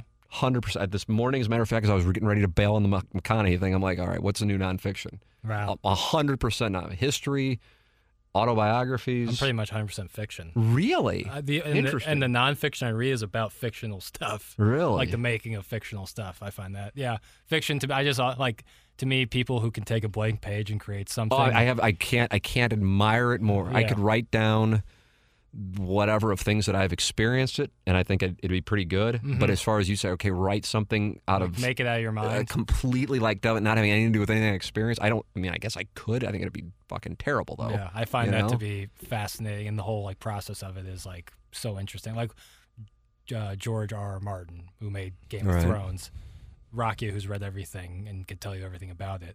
Like this dude created a universe. I'm just like, how? Is he just smokes so much shit? Is he eating mushrooms all the time? I feel like it's like whether Matthew Perry, Joe Buck, I feel like did this with his book. It's like I want to tell the TMA story, mm-hmm. but I know the way I write. I remember after I wrote about something that happened 10 years ago where I was diagnosed. Fortunately, it wound up being a misdiagnosis with lymphoma. It's one of my favorite podcasts you've ever done. Oh my God. God bless. We've never discussed that. One of my favorite ones you've ever done. Wow. I didn't know that. I appreciate that. Yeah, that one, talk about nonfiction, I enjoyed. That was it. Thank you. I remember sitting down, I'm like, I'm going to write about this. Kind of in the similar way I started off with talking about Dan, like mm-hmm. how he can help people. Now, this is a different set of circumstances, sure. but to go to the fucking doctor. I thought I had a cough and they were giving me a Z-Pack. And then 2 days later, I'm told I have lymphoma. Holy shit. This was in November of 2012, and so I said to my wife on November 14th, I said, you remember what happened 10 years ago today? And she goes, absolutely. Now, only me and a handful of my family members knew about it, but I still can remember me telling her, and oh, God, I'll start getting fucked up now talking about it. And then a week later being told no cancer. Holy shit, what a week. But I wrote about it. I debated whether or not to write about it.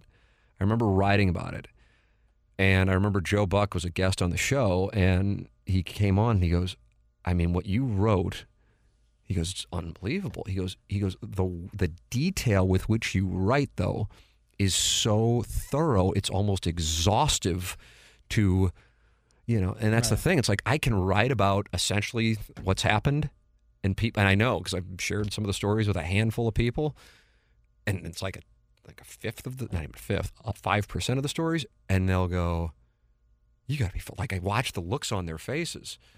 No, you gotta be fucking kidding me. And I know I'm not bullshitting them, right? But I gotta strip it down so it isn't, you know what I mean? Like It can't be a 5,000-page novel, right? About what happened in 2013 with the man and woman. Yeah, can't get sidetracked. But at the same time, that's how I write. So when I wrote the thing about the cancer situation in 2012, I remember sitting down in my office at home, and there was one time where Joe was texting with Eddie Vedder about doing the show that Joe and I did for a week, which, by the way, big-time news. I buried the lead. A friend of mine said, I have all those episodes saved on my phone. Wow. And he goes, it's some of the best radio I've ever heard, so I've never deleted it. I said, can you send those to me? He goes, I don't know if I can. And he's an Apple guy. Yeah.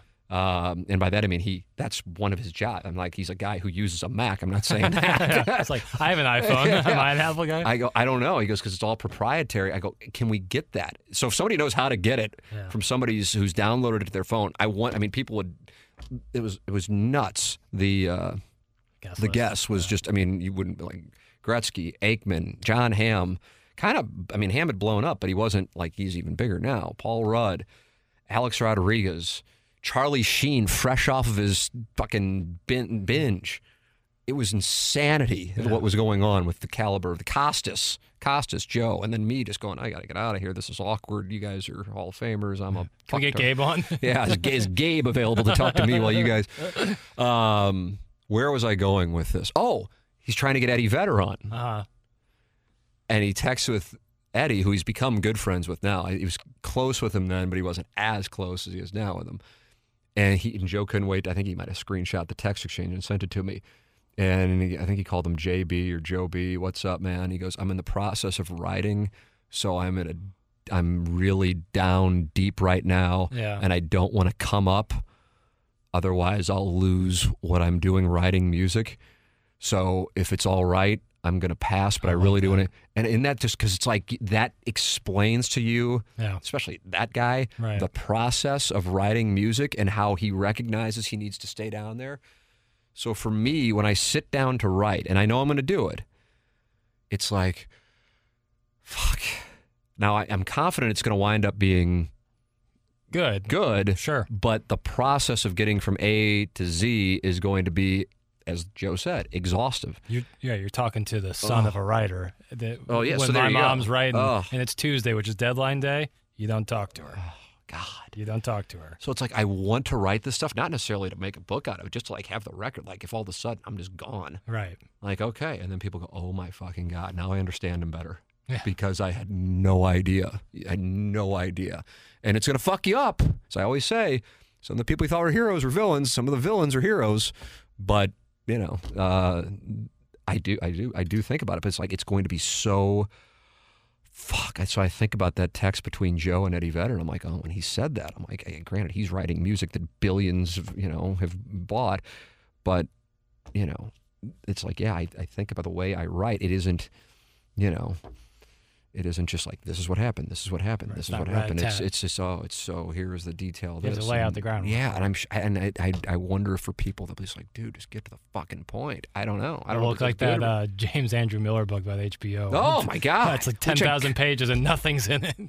Did you read it? Or you just hear me talk about it? No, well, I mean, it was on my buddy's place, and I was just like, well, because I was wanting to read the Soprano stuff, the Entourage stuff. Larry Sanders, I couldn't wait for him to talk. Right, and it's so little about that. Yeah, it's about, and listen, it's interesting from for the handful of people who've been on boards in New York City, you know, but I'm sitting there, I'm going, this is fucking brutal. Right. And Barack Obama, you know, I realize that's a hot button word, but the entire time driving down to Florida, I think in 2021, I'm listening to it and he's voicing it and I'm going, this is, I mean, I'm going through the entire state of Georgia. That's a long haul. And now I'm into Florida. I'm like, this guy's still in like the first month of his first term. We're going to get to the juicy stuff. Oh my God. Holy shit. So that's the thing. You can't do that. So I need an editor. Anyway, I don't even know how the fuck I got on this, but that's essentially this podcast. So Timmy Recaps, thank you. As always, you do wonderful work. Thank you to Design Air for your sponsorship. Jackson, I always like taking a look this week at the forecast because holy shit. It's fun to look at the forecast this week. Oh my God, dude. Has it dropped? On Friday, a low of -10. I've never said, oh, my God, dude. Yeah, I've never said that. I haven't heard you ever say that. But I just looked at it. I go, I like it. It's pure reaction. -10 on Friday. I don't know if I've ever seen -10 in St. Louis. I'm sure I have. I'm not leaving my house on Friday. -10 and a high of 5. Okay. I mean, I'm now saying this more as like public service. Call Seth Gold. Well, you can't call. Go to designairservice.com. Get it taken care of. Immediately. For real. You can't I'm thinking of it, and they were over like 2 months ago. Yeah. I'm just like, you cannot risk it. Can you imagine? And this is going to be on Christmas, the day before Christmas Eve. Yeah. Oh, my God. Yeah. Get it taken care of immediately. A high of 5 on Friday, a low of -10. So at the best, it'll be 5 degrees. Best. Jesus. And I walk out now, and it's 38. I'm like, fuck this. It's going to be 48 degrees colder. Or more than that. Yeah. 38 and 10. No, 48, I think. Fuck, I don't know. Either way, the point is it's going to be close to 50 degrees colder. Dumb so work with the best, Design Air Heating and Cooling. And I'm getting a car. Woo. Clayton was over. Whip. Designairservice.com. Yeah, I'm going to ask St. Louis Acura, Alton Toyota right now. Through January 3rd, you can get 0.99% financing on all Acuras at stlouisacura.com and at altontoyota.com. Work with Jamie Burkhardt, Clayton Patterson, and Peter Munganest, and the entire staff at Munganest, St. Louis Acura, and Alton Toyota. Thank you to all of our sponsors, Ryan Kelly, the Home Loan Expert, James Carlton, Carlton State Farm Insurance Agency, and Mark Hanna of Evergreen Wealth Strategies, in addition to Seth Goldcamp and Design Air Heating and Cooling, and Munganest, St. Louis Acura, and Alton Toyota. For Action Jackson, I'm Tim McKernan. This has been The Tim McKernan Show from the HomeLoanExpert.com studios.